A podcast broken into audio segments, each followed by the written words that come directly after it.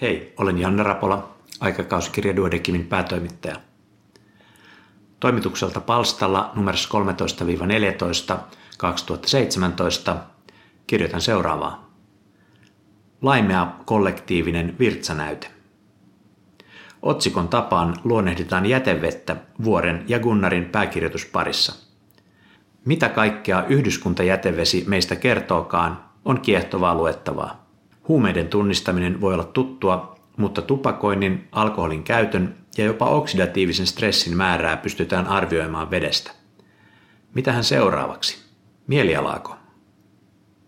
Sote-uudistus puhuttaa edelleen ja keskustelu tuskin lähiaikoina hiipuu. Tässä numerossa sitä käsitellään niin pääkirjoituksessa, katsauksessa kuin kolumnissakin.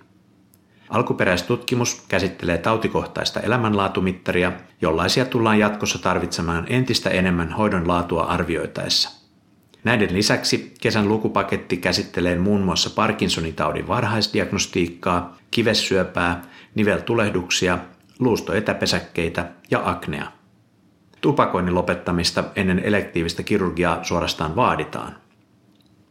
Siis tuttuun tapaan tiukkaa asiaa napakasti pakattuna. Kesälomakausi lähentelee huippuaan.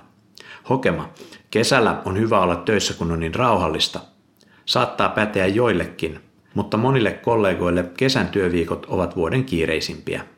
Töissä oleva väki minimoidaan, jotta mahdollisimman moni voisi viettää lomaa keskikesällä.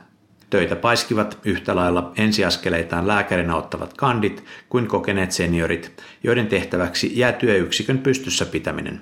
Tapahtui mitä hyvänsä.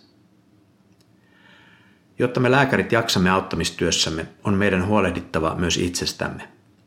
Tämä kiteytyy hienosti lentokoneiden turvaohjeissa, joissa sanotaan, että jos hapenpuute uhkaa, laita ensin maski itsellesi ennen kuin autat muita. Heikossa hapessa oleva, kun muuttuu pian auttajasta autettavaksi.